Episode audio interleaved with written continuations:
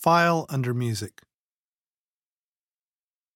Music feels like the frame on which I've hung nearly every recollection, giving me access to large files of childhood memories. Each song, each note, has a memory attached to it. Just a few bars of the saxophone intro of The Girl Can't Help It by Little Richard, and out of nowhere, I can see the towering leg of my father's gray sweatpants passing. I can almost feel the crusty scar of the radiator burn on my forearm and smell the creosote of asphalt shingles. The song Puff the Magic Dragon brings back the texture of the dirty linoleum floor, the spinning of the colorful label of the 45 RPM record, and the window lit specks of dust on their journey around my room. These memories are from when I was two years old. That's a lot of detail to recall from so far back. Either that, or I have a good imagination. I recently asked my mother if it was accurate to say that I was listening to a couple of hours of music a day when I was two years old. She said, nope, it was more like eight hours, splayed on the floor at my record player, organizing my records into neat stacks, and just listening. And I would become an absolute irate little jackass when interrupted. Eight hours. Damn, that's obsessive. But then, some things never change. It's also a lot of input and stimulation for such a young brain. I happen to believe that all the music I listened to in my toddlerhood has served as a memory tool of sorts. Maybe that's why I can accurately describe the floor plan of our house on Winstead Place in Greensboro, North Carolina. Where all the furniture was placed, where the Christmas tree was, which radiator to avoid ever touching again, the jar of salt I would never again mistake for sugar, and the small black and white TV playing a rocket launch from Cape Kennedy. We left that house in Greensboro when I was three. In fact, we moved nearly every year of my childhood, and I can tell you these sorts of things about each house we lived in. Neurologists and music therapists are increasingly convinced of the effect of music on the brain. A music therapist friend of mine likes to say that music lights up the brain like a Christmas tree. She's referring to the large regions of brain scans that light up when stimulated by music. Other important functions, like speech, activate far smaller areas. In fact, there is an observable physical difference between a musician's brain and everyone else's. Here, I Googled this for you so you wouldn't think I was crazy. Using a voxel by voxel morphometric technique, neuroscientists have found gray matter volume differences in motor, auditory, and visual spatial brain regions when comparing professional musicians with a matched group of amateur musicians and non musicians. From Brain structures differ between musicians and non musicians. Christian Gaser and Gottfried Schlaug, Journal of Neuroscience, October 8, 2003. But neuroscience is not my area of expertise. And this is not a book of science or facts. This is a book about what I know, or what I think I know. It's about music and how it has framed and informed my life, and vice versa. About the stumbles, falls, and other brilliant strokes of luck that brought me here. A dream about lightning bugs. Here's a dream I had when I was three years old. It's the first dream I can remember. It was set in one of those humid southern dusks I knew as a kid. The kind of night where I'd look forward to the underside of the pillow cooling off so I could turn it over and get something fresher to rest my head on for a good minute or so. The old folks described this sort of weather as close. In my dream, a group of kids and I were playing in the backyard of my family's home in Greensboro, North Carolina. Fireflies, lightning bugs, as some of the old folks called them, lit up in dazzling succession and sparkled around the backyard. Somehow I was the only one who could see these lightning bugs, but if I pointed them out or caught them in a jar, then the others got to see them too, and it made them happy. This was one of those movie like dreams, and I recall one broad, out of body shot panning past a silhouetted herd of children, with me out in front. There was joyous laughter and a burnt sienna sky dotted with flickering insects that no one else could see until I showed them. And I remember another tighter shot of the children's faces lighting up as I handed them glowing jars with fireflies I captured for them. I felt needed and talented at something. Now, this dream wasn't any kind of revelation. Hell, I was barely three years old. And although it stuck with me all these years, I've never taken it to be a message from above that I'm a chosen prophet, or Joseph from Joseph and the Amazing Technicolor Dreamcoat. However, a half century later, it's obvious to me that the dream reflects the way I see artistry and the role of an artist. At its most basic, making art is about following what's luminous to you and putting it in a jar to share with others. Here you go, a melody. See? I found it. It's always been right there. That's why it's so familiar. Maybe it was in the rhythm of the washing machine, the awkward pause in a conversation, or the random collision of two radio stations blasting from two different cars, and how it reminded you of your parents trying to be heard over one another. Remove a note, one flicker, and it's the sound of the door closing for the last time, and her footsteps fading into the first silence and forever. But wait, nope. The silence wasn't really silence after all. You just weren't paying attention. There's always sound beneath the sound you hear, or something else to see when your eyes adjust. It turns out there was also the sound of children playing outside your window, and below that, the buzz of a ceiling fan. That's a sound you'd overlooked before, but now it's all you can hear. We all see different flickers in a busy sky. That's where the melodies live. What do you notice that glows beneath the silence? Can that glow be bottled or framed? From time to time, we all catch a split second glance of a stranger in a storefront window before realizing it's our own reflection. A songwriter's job is to see that guy, not the one posing straight on in the bathroom mirror. As we speed past moments in the day, we want to give form to what we feel, what was obvious but got lost in the shuffle. We want to know that someone else noticed that shape we suspected was hovering just beyond our periphery. And we want that shape, that flicker of shared life experience, captured in a bottle, playing up on a big screen, gracing our living room wall, or singing to us from a speaker. It reminds us where we have been, what we have felt, who we are, and why we are here. We all see something blinking in the sky at some point, but it's a damn lot of work to put it in a bottle. Maybe that's why only some of us become artists, because we're obsessive enough, idealistic enough, disciplined enough, or childish enough to wade through whatever's necessary, dedicating life to the search for those elusive flickers above all else. Who knows where this drive comes from? Some artists, I suppose, were simply cultivated to be artists. Some crave recognition, while others seek relief from pain or an escape from something unbearable. Many just have a knack for making art, but I'd like to think that most artists have had some kind of dream beneath the drive, whether they remember it or not.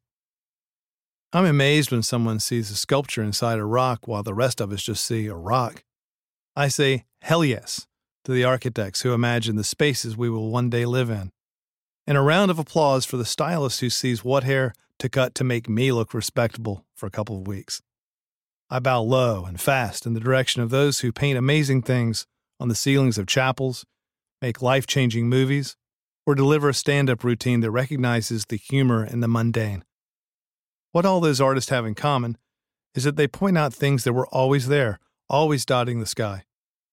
Now we can take it in and live what we missed. My dream about lightning bugs still fills me with the same pride and sense of purpose as it did when I was three. It reminds me that my job is to see what's blinking out of the darkness and to sharpen the skill required to put it in a jar for others to see. Those long hours of practice, the boring scales, the wading through melodies that are dead behind the eyes in search of the ones with heartbeats, and all that demoralizing failure along the way. The criticism from within and from others, and all the unglamorous stuff that goes along with the mastering of a craft. It's all for that one moment of seeing a jar light up a face. And sure, sometimes someone tells me I'm great or stuffs a dollar into my G string. I can't say it's not about me sometimes, too. I've done well. But that's not really what drives me. That's not really what it's all about. It's not about immortality either. I accept that one day my music will be gone forever. So will the Sistine Chapel, Bruce Lee movies, and all the silly arts and crafts my aunt ever bought. Gone with the wind. Making songs is something I do here and now, because light captured is just a moment, a flicker. Like any musical performance, it's not repeatable, but there's always another. As each of my thousands of gigs has let out, the crowds have gone their separate ways. The lid opens, the sun comes up, and the lightning bugs disappear into the light of day, invisible again. Well after I'm gone, some kid will be chasing the flickering lights through the backyard in his dreams, joy at his heels. Watch me eat this sandwich. Benjamin, how old are you? I'm six. How old are you, Papa? I'm 26. Now watch me eat this sandwich. Dean Folds, my father, was and is a chronic smartass, a carpenter, contractor, and building inspector a good 70 hours a week. The poor guy just didn't have time to watch me do every little thing under the sun. And I was a persistent and downright obsessive little shit. Anything I did or set my mind to, I wouldn't stop, couldn't stop, and it consumed the entire house. My brother, Chuck, wasn't like this, luckily for my parents. My relentless nature was a problem that neither reason nor punishment was able to solve. Putting the brakes on my focus or interrupting me would come at the expense of that night's sleep for everyone. I was one of those children. Papa discovered I could be neutralized by absurdity, frozen in my tracks by distraction, with something out of left field. Absurdity comes naturally to Dean Folds, who has an endless supply of crazy shit up his sleeve for any occasion.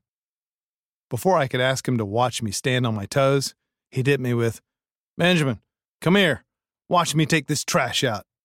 Or, Mr. Ben, Mr. Ben, come in here and watch this. Watch me brush my teeth.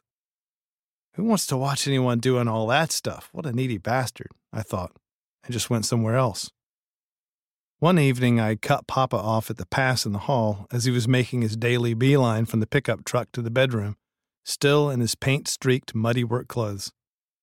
Look at this, I said, extending a sculpture of a face I'd made with Play Doh as far into the heavens towards his six foot two-ness as I could manage. He leaned over to study it for a moment. Then he took my creation into his giant hands and he stood back up, far away, close to the ceiling where the air was thinner, and began picking bits of it apart.